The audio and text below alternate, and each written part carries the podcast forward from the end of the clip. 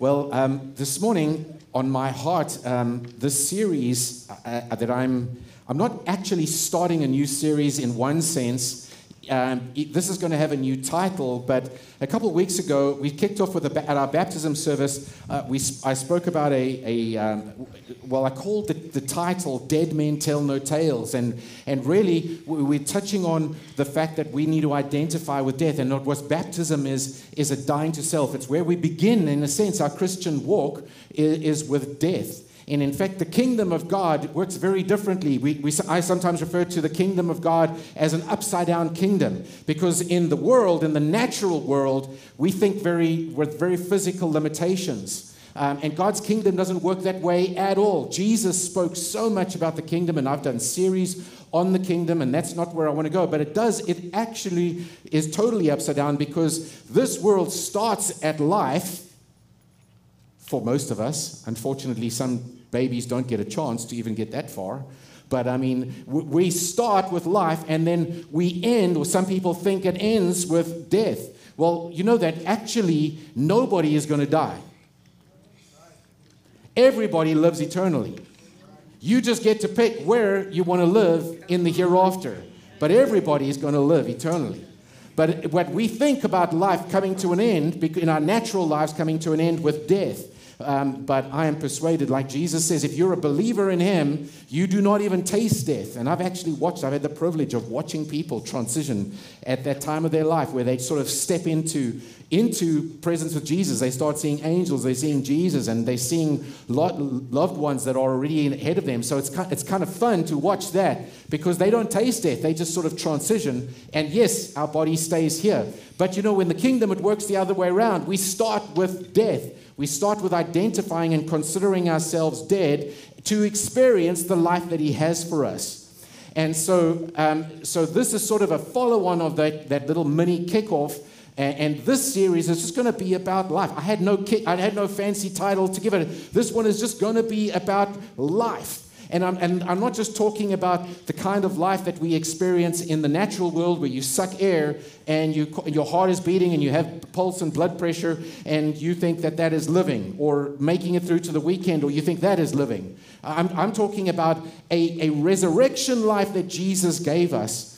And, and this is going to be a series that's going to be very different. I, I want you to, to be intentional if you want to, let me put it this way if you open your heart to hear what the Lord says to you, I believe that this could be radically transformative in your life. Radically transformative. But I'm going to tell you something this is not a series that is going to be speaking to your head. You are going to hear it with your ears, but it can't stop with your ears. You've got to open yourselves. And, and the Bible talks about this kind of hearing. Um, you know, when, when Jesus said a, lot, a number of things on this, in the parable of the sower, I like what he starts off with that. He says in Mark 4, verse 3, he says, he's, Jesus says this, he says, Listen. He, sa- he calls people's attention, and we're not going to go and teach on the parable of the sower now, but I want you to see how Jesus kicks off this all important parable. And he had said, if you don't get this parable, you won't understand anything. And he starts it off with saying, Listen, behold, a sower goes out to sow his seed. And then in verse 9, he says this He who has ears to hear, hear. We see Jesus using similar words in the book of Revelation. He who has ears to hear, hear what the Spirit is saying to the churches, he says there. But there is a difference. You not everybody has got an ear to hear. And so I'm challenging you right out the gate. Do you have an ear to hear what the Lord is saying? Not Shannon. Have an ear to hear what the Spirit of God is saying to you. Amen? Okay. I'm, I, I trust that you will. In fact, um, he says in verse 24, he says this, and he said to them, Pay attention to what you hear. With the measure you use, it will be measured to you, and still more will be added to you. For to the one who has, more will be given, and from the one who has not, even what he has will be taken away. In the Amplified version of that verse, he says this in verse 24, and he said to them, Be careful what you are hearing. The measure of thought and study that you give to the truth that you hear will be the measure of virtue and knowledge that comes back to you, and more besides will be given to you who hear. Now, that is a chew on scripture that you should go home, write it down, mark for it, get your hot note cards out or your journal, and go and look at that with the thought, with the amount of thought and study that you give, the attention that you give to what you hear is the amount of life that you're going to be able to extract from it. And this is the same for anything in this place. In fact, I've said this before. I've said nothing that you hear today will affect you in any way unless you do that. Unless you take what you hear and you go and you pray and you say, okay, Lord, what do I need to do with what I hear? What do I, and, and, when the Bible talks about activating, doing, being a doer of the word, it's not necessarily going, I'm going to go and, and, and what works do I have to do? What good works do I have to do? What did Jesus just tell me to do? It does include that, but a lot of times it's application. Most of the time, it's application in how you get your heart and get your heart persuaded. And we're going to touch on that later on this, and because it's just critical. If you want to experience the life of God, now you will see this is this is going to be pretty incredible. But again, um, in 1 Corinthians chapter 2, and I'm going to read from verse 16. Um, here, um, Paul writing to the Corinthians says, Yet among the mature we do impart wisdom although it's not a wisdom of this age or the rulers of this age who are doomed to pass away, but we impart a secret and hidden wisdom of God, which God decreed before the ages for our glory.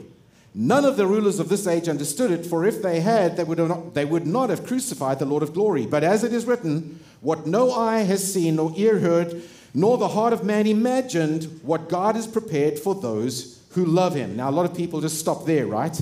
They just say, oh, God, you can't imagine what God has, has got for those who love us in the sweet by. But no, no, verse 10, he says, These things God has revealed to us through the Spirit. I'm going to say that again. These things God has revealed through the Spirit. For the Spirit searches everything, even the depths of God. For who knows a, spirit, a person's thoughts except the spirit, the, the spirit of that person which is in him? So also no one comprehends the thoughts of God except the Spirit of God. Now we have received not the Spirit of the world, but now listen carefully, but the Spirit who is from God, that we may understand the things freely given to us. Freely given to us. That we may understand or comprehend the things that have been freely given to us. Okay? These aren't things that we earn, they are freely given to us. And we impart, verse 13, and we impart this in words not taught by human wisdom, but taught by the Spirit, interpreting spiritual truths to those who are spiritual. Now that sounds like a mouthful, right? But listen, this is not intellectual information. So often we've been trained in the West to just uh, listen, listen intellectually. But he says, no, no, no. He says, not by taught by human wisdom, but taught by the Spirit. And we interpret spiritual things to those who are spiritual. And then he says in verse 14, the natural person, listen to this, the natural person does not accept the things of the Spirit of God, for they are folly to him. And he is not able to understand them because they are spiritually discerned. The spiritual person judges all things, but himself is judged by no one. For who has understood the mind of Christ so as to instruct him? But we have the mind of Christ. Sorry, the mind of the Lord. So, but we have the mind of Christ. Amen. So, so here, I want you to just to, to close your eyes a second and ponder that. What did you just hear? Intellectual information? Will you press in? Will you make a choice right now to, inspire, to, to, to receive what God has speaking to you, to your heart? Yes. Amen. I love that. Amen. Okay. So, an upside down kingdom. Now, the death, there is a scripture here that speaks about physical death. And I've, I've had a fair amount of exposure to physical death in my life. Some of you know some of my story and my background. I was uh, I was, we were drafted in the military in South Africa, and so you either had to, as a, as straight after high school, you had to go into the military, and they, just like here, there was different forms of the military. And I went into the medical corps. We, one of our divisions that we had in South Africa was the medical corps, and so um, that's where I ended up. I was trained as an, what they call an ops medic, we used to call an ops medic, or an operational medical orderly, and I was sort of trained to be in a combat unit. I was deployed. I was either seconded to different combat units, or I was actually deployed to a, a, a red line area. We were at war at the time, uh, called the Bush War. We up in northern part of Namibia, Angola. There was there was uh, Cubans that were siding with the USSR at the time. It was in the Cold War era. Who remembers Ronald Reagan and Maggie Thatcher? That was the era that, that, we, were, that we were deployed there. So I got a, a good taste of death in the physical. And and I don't, I don't uh, typically tell some stories about that um, because it was, I can just tell you, I was, I was supernaturally protected. I can tell you, because I was a believer, thank God, I went into a military experience and on my very first day deployed, I mean, I'd been trained, I'd been trained medically, I knew how to keep person alive for a while. I mean, under, under certain, I, I had to keep people alive under certain circumstances. I knew what I put in IVs, I used to put in I, tons of sutures. I used to have, I, I enjoyed my job. I loved, I loved being there in, in the, that field. But it was on my very, very first days, and forgive me if, if you, this is a little bit graphic to you, but I honestly felt that the Lord said I should share this. So, is that okay with you? Yes. I'm sorry. Uh, I apologize in advance if it's a little, it's a little real. But, but, but on my very first day, one of the jobs, I had been deployed to a medical base hospital. And, and this was far north, it was far in an area. So when we were, when we were actually, we were flown up to a certain place and, and, um, and then we were, ta- we were taken in trucks um, and they were with live ammunition. So we said, okay, we're crossing into the, into the red fire area. So here, here's your ammunition. You're going to go. And so we were all sent. And this was just our, our all of us that had been finished training. Um, and so we were sent into this place and now we were, okay, so we're on alert. We're sending into, there are landmines, there are different activities and so on.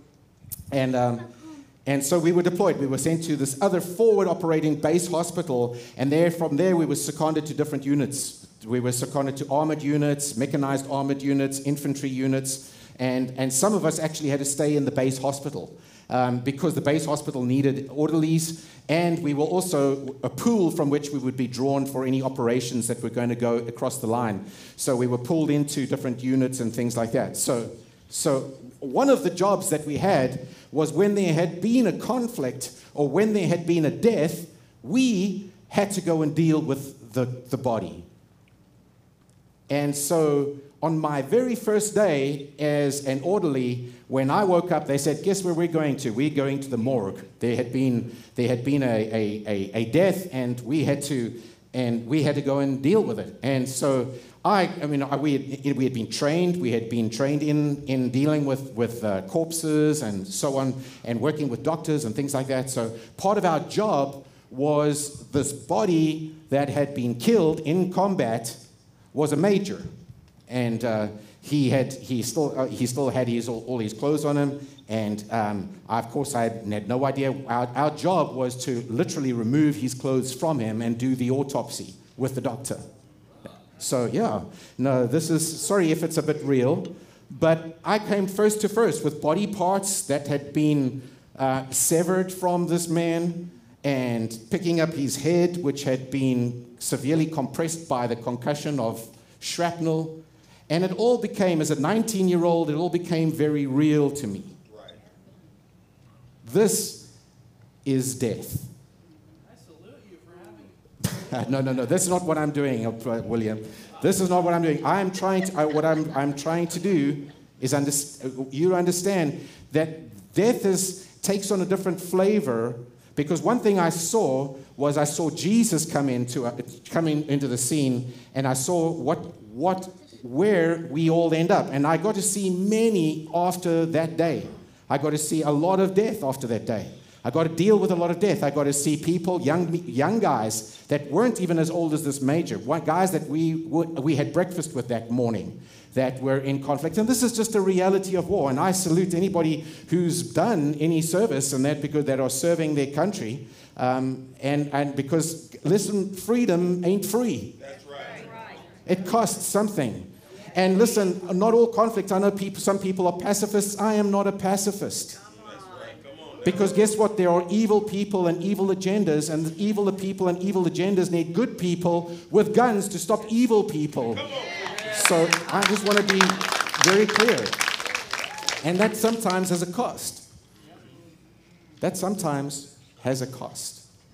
And so I thank God for Memorial Day, and I thank God for Veterans Day here that honor people, you know, that have gone, that have gone, your soldiers that have defended your, your nation. But, but death, I want to, I say that because it's a little bit graphic,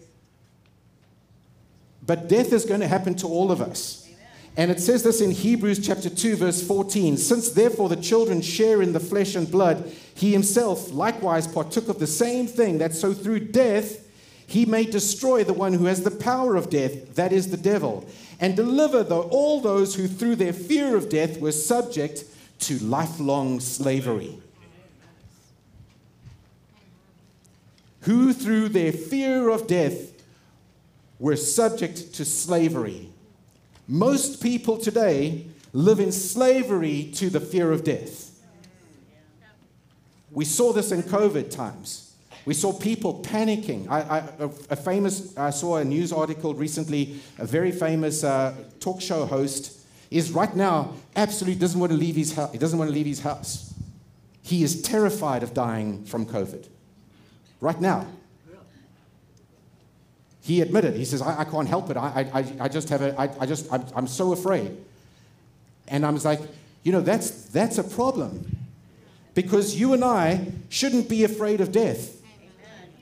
You and I, we should be a place where death is, is, is not only a reality to us, but we know that we're not even going to experience true death. Now, I know that's super easy to say because, listen, I can tell stories of all of us where we, we're actually facing something and you're like, well, what do I do when I'm going to face it? Well, listen, you, see, you like I said, you, you, can, you are going to face death. Now, listen, the thing about fear, it says the fear of death have been held in slavery. The, as long as you fear something, you are controllable. The spirit of Antichrist will be, and I'm, I, I, wish I could go into that whole thing of the end times. I just can't do it in this series. This is the Lord put this series on my, on my, on my heart. If you fear, if you allow fear into your heart, you are controllable to that degree. That's right. Yeah.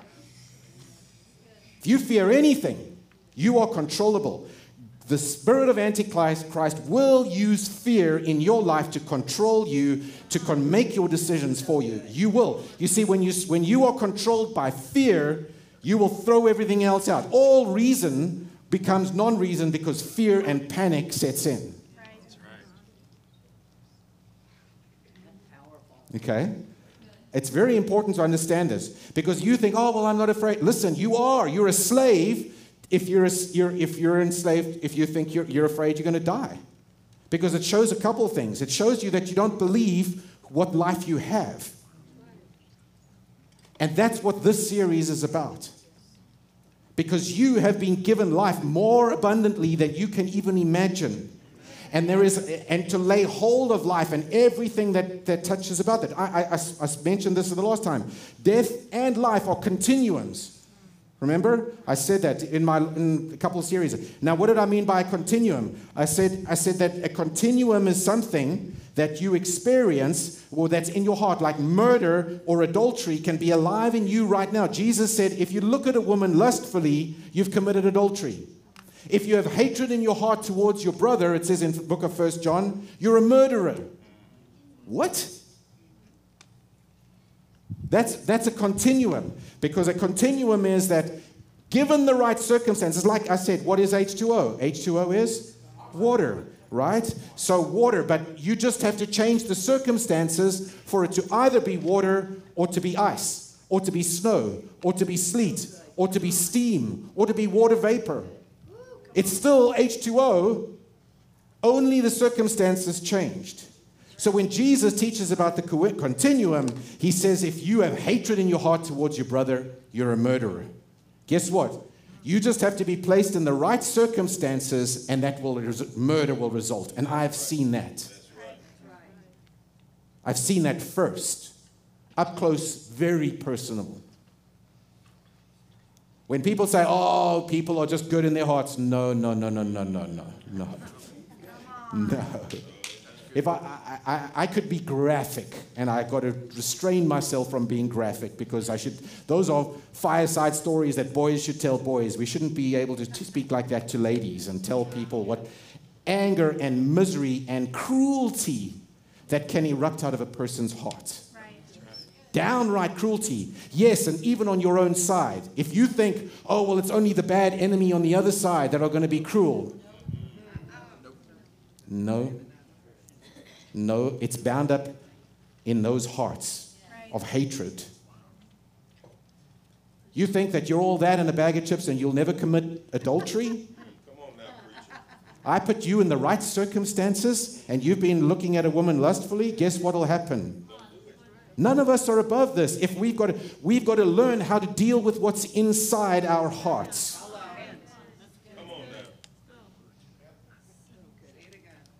If you want to experience the life of God, and, and I've got a lot to say, and I believe it will be super exciting to you and will give you power like you've never experienced before. Okay, so stay with me. But Jesus said this in John 12, and he said this a few times, and I am going to belabor this point, and, and, and we will. We will, we will move along in this series. If you miss any parts of the series, do yourself a favor Please go back and listen to it. You don't want to, I can hear it a couple of times if you need to. But in John chapter 12, verse 23, Jesus answered them. He said, The hour has come for the Son of Man to be glorified. Truly, truly, I say to you, unless a grain of wheat falls into the earth and it dies, it remains alone. But if it dies, it bears much fruit. Whoever loves his life loses it, and whoever hates his life in this world will keep it for eternal life. If anyone serves me, he must follow me, and where I am, there will my servant be also. If anyone serves me, the Father will honor him. Yes. Verse 24, 25, I know we don't have it on our computer, but in the Wuest translation, it says, Most assuredly, I'm saying to you, unless the grain of wheat, having fallen into the earth, die, it remains alone. But if it die, much fruit it bears. He who is fond of his soul life is losing it. And he who is hating his soul life in the sphere of this world with a view to the life eternal is preserving it safe and unimpaired.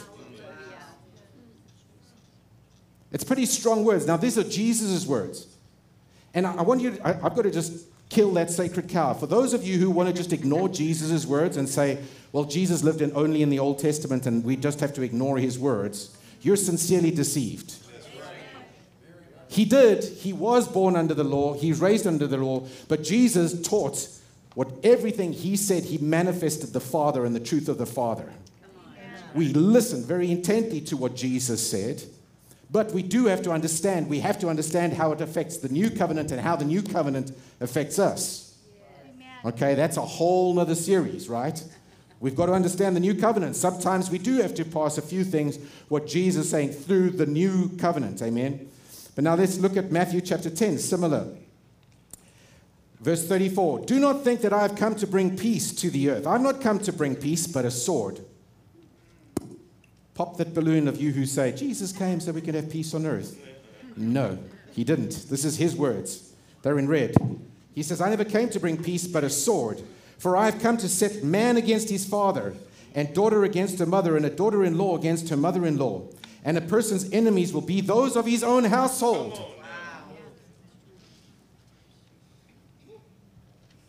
Man, I'm, I, I can't get distracted. Yeah. Whoever loves father or mother more than me is not worthy of me.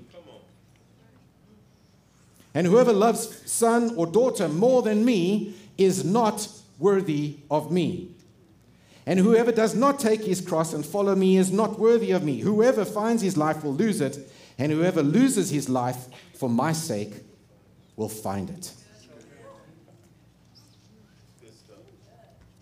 Luke 14. Now, I'm going to pull all these together because there's, there's nuances in these ones that are similar, but they're not the same thing. Luke 14, 25. Now great crowds accompanied him, and he turned to them and said, If anyone comes to me and does not hate his father and mother and wife and children, brothers and sisters, yes, even his own life, he cannot be my disciple. Now, that word cannot, because this is repeated three times in the passage I'm about to read. I studied that, looked it up. The word cannot is in two Greek words. Is impossible, is an absolute negative to be, and then the word is dunamis, is able to. He is not capable or able of being a disciple. Not Jesus isn't going to approve you as his disciple. You, if you're not willing to late, hate your life to that degree, to reject your own life to that degree, you cannot be his disciple. So I'm saying to this, be very, we've got to understand if you want to be a disciple of Jesus, it costs you everything. Everything.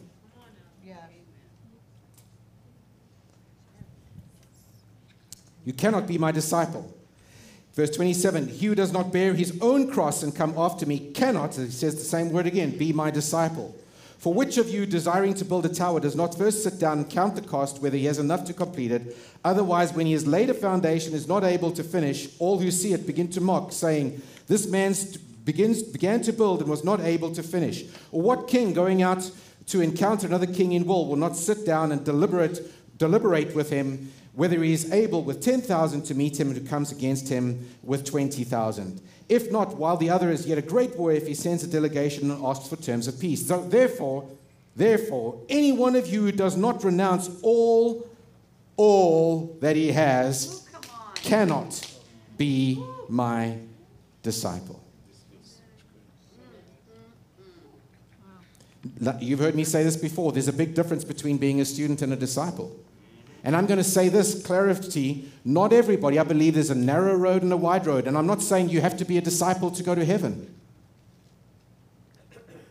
You get to choose if you will be a disciple. You, I think it's a whole lot easier to make it to heaven. But is that all that you want? Because I tell you what, that's what the church has taught. The church has taught you all of the parables were about making it to heaven, and as long as you can make it to heaven and just make it to heaven, you're going to see that Jesus never said that you're just going to make it to heaven. He came with promises that you can have life. You can have eternal life. Jesus didn't say, I have come so that you can make it to heaven. And we've grossly understood the difference. And you want to know why we're not experiencing life in its fullness? Is because we haven't understood what life is. Matthew, Matthew 16, I'm going to say it many times in this series. Matthew 16, 24, Jesus told his disciples, If anyone would come, come after me, let him deny himself and take up his cross and follow me. Follow me. For whoever uh, would save his life will lose it, but whoever loses his life for my sake will find it. For what will it profit a man if he gains the whole world and forfeits his life? Or what shall a man give in return for his life?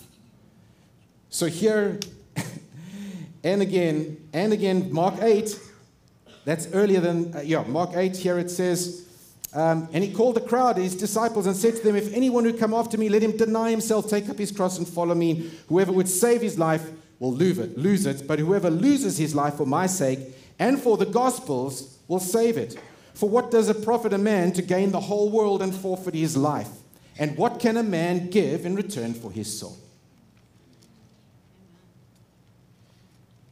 I'm so tempted to jump ahead.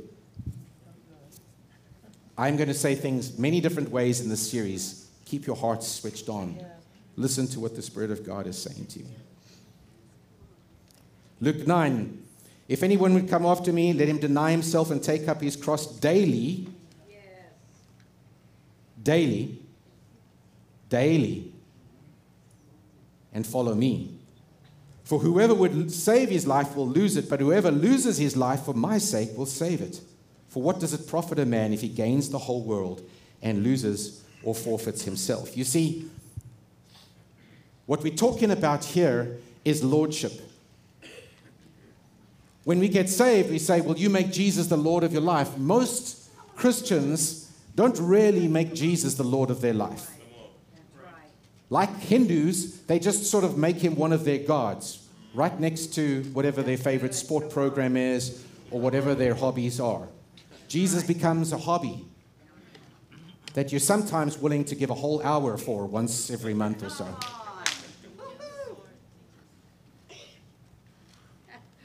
You may make it to heaven. I don't know. That's not my decision. That's not the point. If you're that, I'm just saying, I'm not, I'm not preaching my opinion here. You do realize that, right? I am reading the Bible. Remember, the Bible, God's Word, is its entirety. God is, Jesus is the Logos, and everything has to be taken into, as you hear me say so often, in context with everything that He says. But Lordship, what does Lordship mean? Lordship means that you choose to surrender. Now, remember daily, you, you choose to surrender your opinions. Yes, you have an opinion, but what does the Bible say? What does the Word of God say? How about this one? You surrender your need to be right.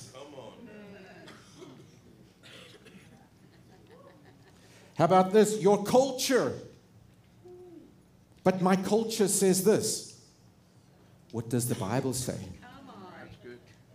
We're often, uh, you've heard me say this before. I grew up in a culture, I've been exposed to many cultures. I love cultures, but we're normally blind to our own culture. We think the whole world sees everything because that's the culture you were raised in. When you come to Jesus, you abandon your culture and you become a citizen of heaven. You choose to say, Lord, Lord Jesus. Didn't Jesus say that? He said, Why do you say Lord, Lord, and you don't do what I tell you? So don't call Jesus Lord unless you actually mean it. Be honest with yourself. It's okay, He still loves you. Let me just set that tone right here because I feel it going. He loves you. His love will never change towards you. Never change. You are loved. The goal in Christianity has never been to be loved or to earn love. You cannot earn His love. His love is free, it comes by grace, and you are as loved as much now as you will ever be loved. Amen. As much as you will ever be loved. You cannot earn more of His love and more of His acceptance. Okay, so I just want to say you got you to be willing to surrender your opinions, your need to be right, your culture, your traditions, which not necessarily your culture. You pick up traditions. You create traditions. We love traditions. Oh, I just do this. It's just tradition. Are you willing to examine your traditions? Are they even, are they even willing to come up before you? Listen, this doesn't all happen at once, right? Traditions, and then your religion, of course. We've all got religion. We've got religious roots on us. We've got ideas about what says, what the Pope says, or what this person says, or what that person says, and what this. Per- Listen, you've got to be willing to say, who is am I going to listen to? Am I going to listen to Jesus? Or am I just going to follow my own way? So that is what dying to self is all about. When Jesus says, Are you willing to surrender your life? He is talking about your, these things. These are things that you are willing to surrender. And guess what? That's not going to happen. That's going to happen your whole life long. That's why it's a daily experience. It's a choice that you make in your heart when you choose to walk a road of life. If you want to experience life and life abundantly, it's a choice that you choose to say, I know He loves me. I know He's given everything for me. I choose that He, I choose to believe the truth that He is good. That because He wants the best for me, I'm going to embrace His way of seeing things. I'm going to believe, I'm going to, I'm going to persuade my heart with His view and opinion of reality. I'm going, to, I'm going to allow him to determine these things instead of me. My brothers and sisters, the time is now. Too long have we been dormant and inefficient and playing church games. Do you want to experience the life and power of God in your life? Do you want to be a piece of, of, of, of them? Then stay tuned. Listen to what God's saying to you because He has called us, He's always called us into life. His life, to be distributors of His life, and we'll, we'll get to that. You've got to allow Jesus to be the truth, right? You've got to let His truth be the truth. You know, this, this life, this is coming to Jesus. In fact, let me just go to John 1, chapter, uh, yeah, the first chapter of John. In the beginning was the Word, the Word was God, and the Word, uh, sorry, sorry, the Word was with God, and the Word was God. He was in the beginning with God. All things were made through him, and without him was not anything made that was made. In him was life. And that life was the light of men. Now, often when people quote the scripture, they reverse it. In him was light, and his light was the life of men. You will see in this series that light and life are not the same thing. Jesus is light and brings light, but life is experienced in a personal, intimate relationship with Jesus. He is life, and when you experience life, you, is, you, will, you will understand light. And I'm going to endeavor to just stay with me, okay? Hear these things and let the Spirit of God interpret it for you. I don't claim to know it, I'm on a journey with you. Okay? It says, In him was life, and the life was the light of men. The light shines in the darkness, and the darkness has not that, now, this is an interesting word, overcome it, it says in the ESV. Has not overcome it. In the Young's Literal, it says, the darkness did not perceive it. Darby's, uh, Darby's translation says, the darkness and the darkness apprehended it not. The Amplified Classic of verse 5 says this uh, The light shines on in the darkness, for the darkness has never overpowered it, put it out, absorbed it, appropriated it, and is unreceptive to it. The darkness has got no power against, it cannot stand against, it cannot apprehend. Darkness cannot apprehend life. That word is kata lambano. You've heard me talk about lambano many times. It means to receive. It's an active word. There's other words of receive. I'm not talking about passive getting given as I'm, I'm talking about actively taking unto yourself is the word lambano. You've got to be, you've got to, to lambano something from God is a free gift. I've got to lay hold of it and bring it into myself.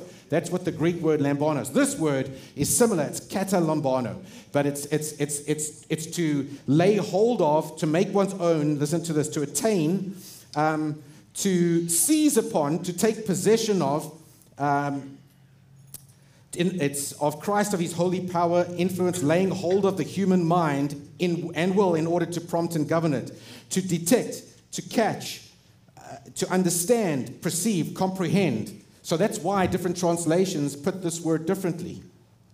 Darkness cannot appropriate it. Darkness cannot appropriate it. When we walk in darkness, and, and there's so many New Testament scriptures that talk about walking in darkness and how we lie when we get to First John and see how we lie into ourselves because we say, "Oh yeah, I'm going to say this, I'm going to say this," but if we lie, if we're lying to ourselves and we because we're walking in darkness, Darkness cannot apprehend it. Light, darkness cannot apprehend life. It cannot even see it. It cannot perceive it. It cannot lay hold of that which is yours. John 3, you know this scripture so well. John 3 16. For God so loved the world that he gave his only Son. Whoever believes in him shall not perish, but go to heaven one day. That's how it's been taught. No, but have eternal life. Jesus never came to give you, um, to, to, to take you somewhere. He saved you to give you something.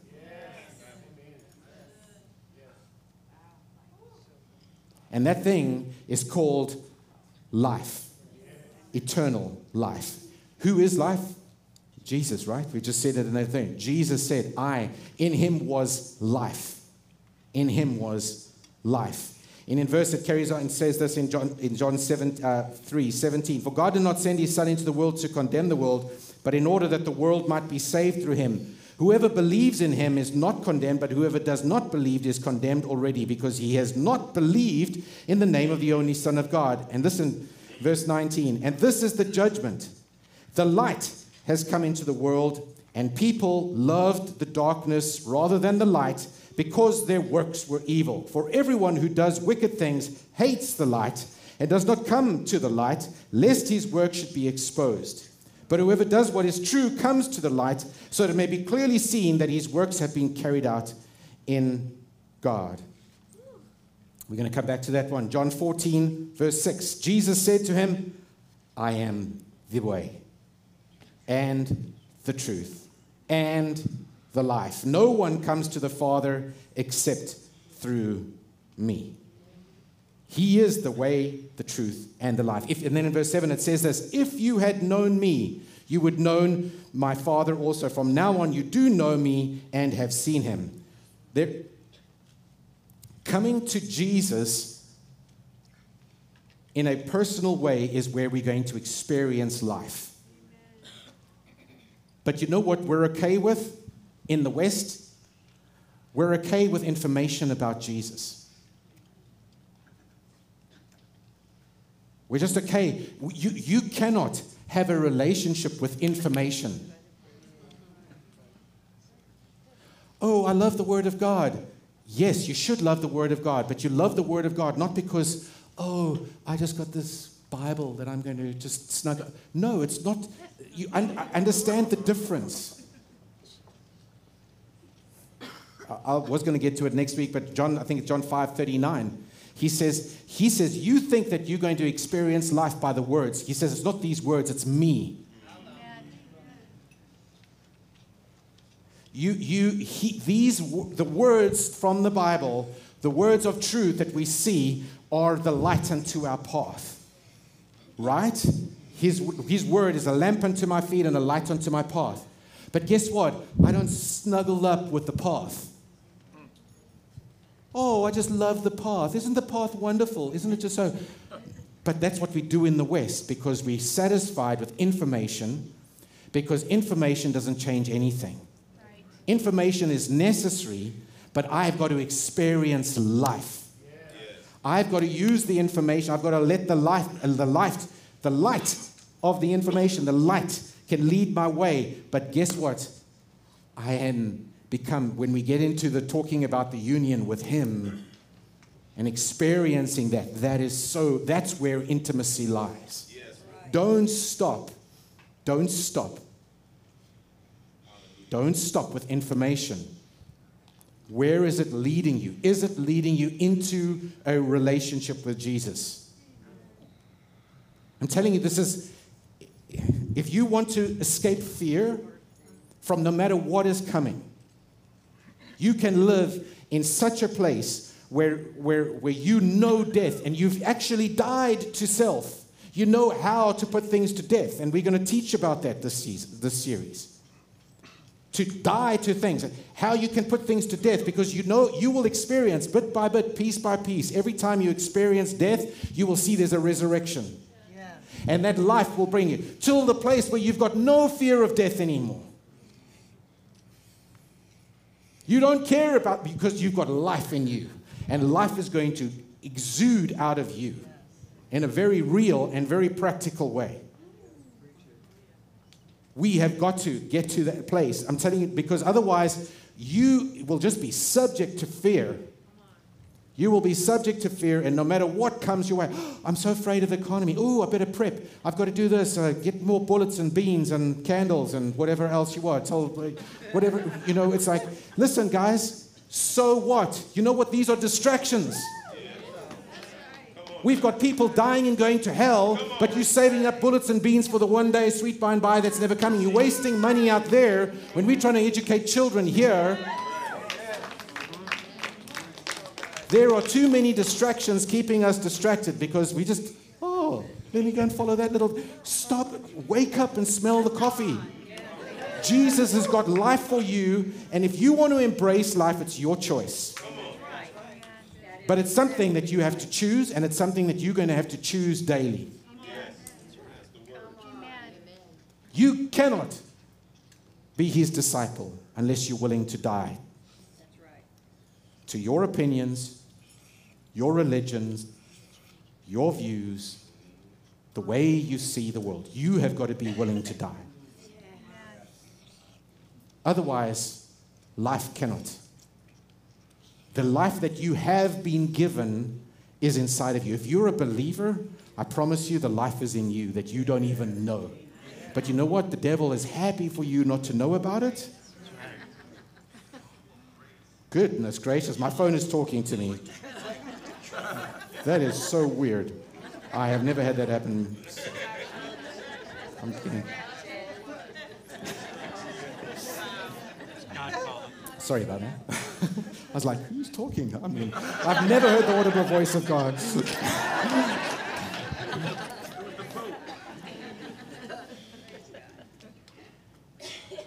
Jesus has abundant life for you that we haven't even plumbed. We haven't even scraped the surface of because we're playing church games. If we want to experience life and lay hold of what is truly life, there's only one. It's laying hold of these, this thing, this thing with Jesus. It's going to cost you everything. Everything. But you know what? We try and keep that old man alive because we're convinced God can't give us pleasure. We are so persuaded in pleasure and about our little American dream and our white picket fence or whatever your pleasure is that you keep as much of Him alive as you can possibly do. I'm telling you, you've got to be willing to see how much God loves you, embrace truth, embrace life. That is your choice. And now's the time to decide because I tell you, if you don't choose, if you don't choose to it, then anything else, you may as well just stay home for the next, well, actually just stay home. I don't know, however you want. It's just like, if you don't want, if you don't want, you will not hear what he has got to say. Because you've heard me teach the Shema in Hebrew. You've got to be willing to obey for you to even hear. If something is confusing you, it's because you do not have a heart to hear. You've already decided. That's where you, people will not hear what they don't want to do. But if you want to hear, if you want to experience life, then let the Spirit of God interpret these spiritual truths to you. Let Him be the interpreter. It is a journey, I promise you. It's a journey that we will walk on till the day we are with Jesus, until that trumpet sounds, maybe in our lifetime, and we meet the Lord in the air. It's a journey. Question is that you've got to decide, and close your eyes right now. The question is now, what do you choose? because I'm not making you walk a road and saying, raise your hands. I, I, I don't, I, I, I, I want to implore you, like Paul said to the Corinthians, be reconciled to him. Choose his way. Jesus knows the difference. Jesus is the one that wants the best for you. Jesus wants for you to experience everything that he has given you already.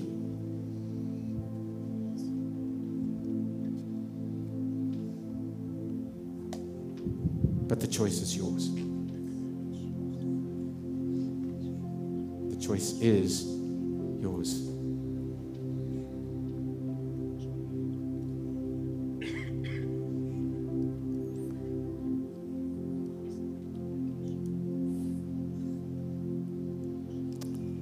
thank you for your great love for us. Thank you, Spirit of God, that you are ministering to hearts even now, hearts are opening to you to allow your light to enter. That light will lead you to his life.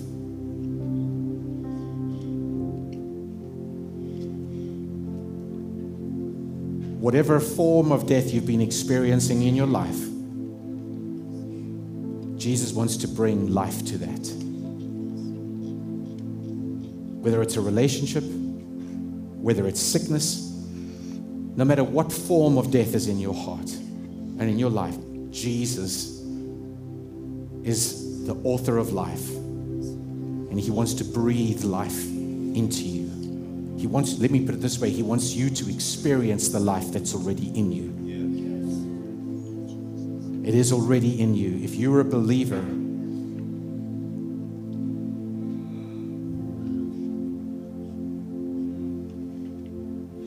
If you don't know whether you're a believer, then right now is the time just to respond to that call in your heart and just say, Yes, Jesus, I surrender to you. I surrender to your Lordship. I choose to make you the Lord of my life. Show me, Holy Spirit, what that means. I choose to have ears to hear what you're saying. I choose to hear what you're saying. I want to know your life. I want to experience you.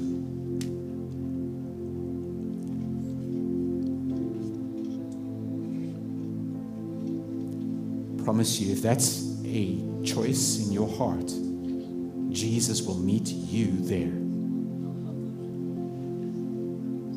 You can mark the date when you make that choice, I can promise you in one year from now, you can look back and look at how your life has changed. But it is going to be a daily decision. Your life will be radically different. It will be radically different, not only outwardly, mostly inwardly, because the outside flows automatically from the inside. Your life will be different you will experience a peace, you will experience a joy, you will experience a fulfillment like you have never even known yet. No matter how old you are, no matter how smart you think you are, how long you've been a believer, I promise you, you haven't plumbed the depths of God.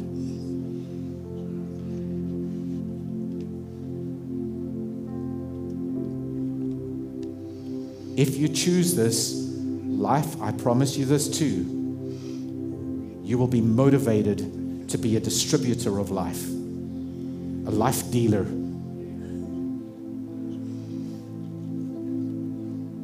You will be an instrument in His hands for the kingdom at such a time. But that's what will happen. I'm just telling you automatically. The choice is just this what do you do today? What do you choose right now? And that will be a daily thing. Father, you know the hearts here. You know each one of us. You know my heart through and through, my faults, my failures, my shortcomings. Father, I surrender because we want what you have, Lord. We're alive at such a time as this for such a reason as this. So, Lord, we embrace that. We embrace your life. To you is all the glory. That your name be exalted in the earth.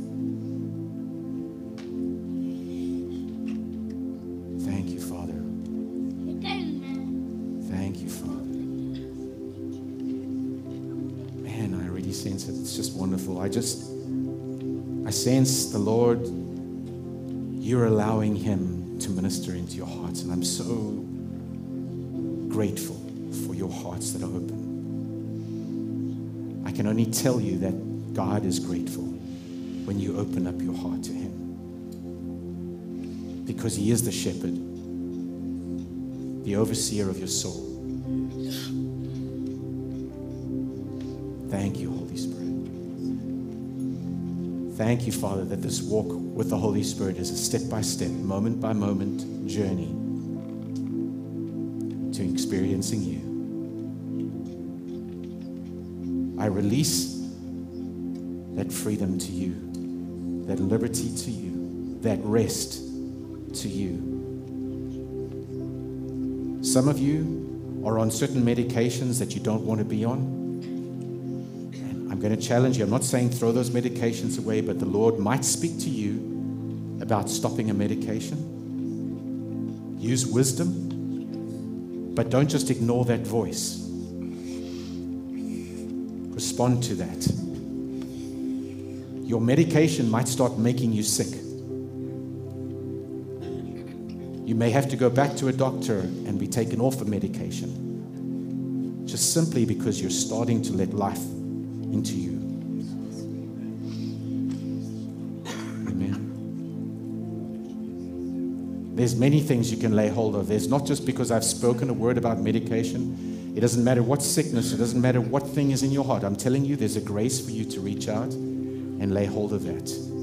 His grace is there. It doesn't go just because we're here in this service. It's because you're responding to truth, eternal truth.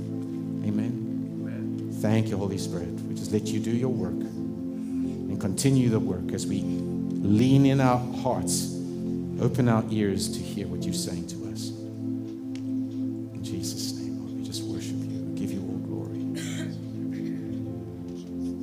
give you all honor and glory, Lord. In Jesus' name.